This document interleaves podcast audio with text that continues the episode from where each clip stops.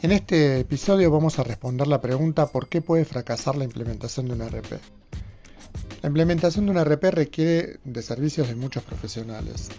Estos servicios cuestan dinero.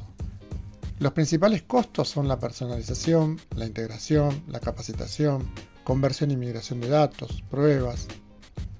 Es poco probable que el dueño del dinero o el director financiero apoye la idea de fondos ilimitados para un proyecto que puede llegar a fracasar.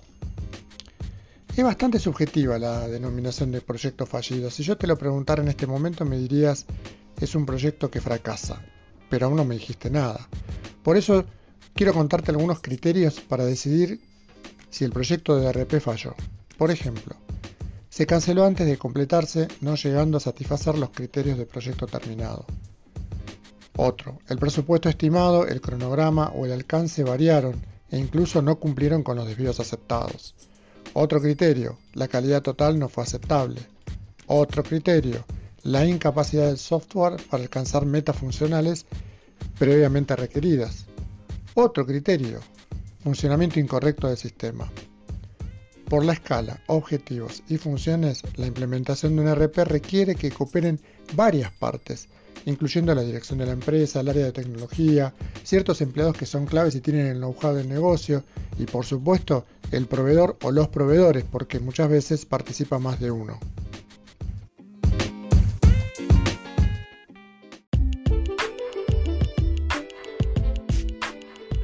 Las personas que participan en un proyecto de implementación RP tienen ideas, visiones, enfoques e intereses que a veces contrastan. Las diferencias de opiniones y las diferencias de comunicación van en detrimento del proyecto.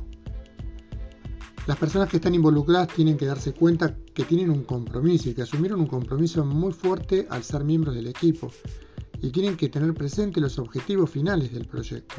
Si no, va camino al fracaso. Mira, te voy a contar las cinco causas más importantes de fallas. Uno es la falta de claridad en los requerimientos funcionales. El usuario final sabe muchas veces qué quiere, pero no sabe cómo transmitirlo. O a veces sabe cómo transmitirlo, pero el analista no lo interpretó bien. Dos, La falta de compromiso de la línea gerencial. El apoyo gerencial es importante porque a veces hay que tomar decisiones que exceden a la capacidad eh, de mandos medios. 3. El entrenamiento inadecuado. No estar capacitado o no estar entrenado para recibir el software puede hacer fracasar el proyecto. 4. Las expectativas inadecuadas, es decir, aquello que se pensaba que era con diferencia a aquello que finalmente fue. Y 5. La incompatibilidad con los procesos de negocio.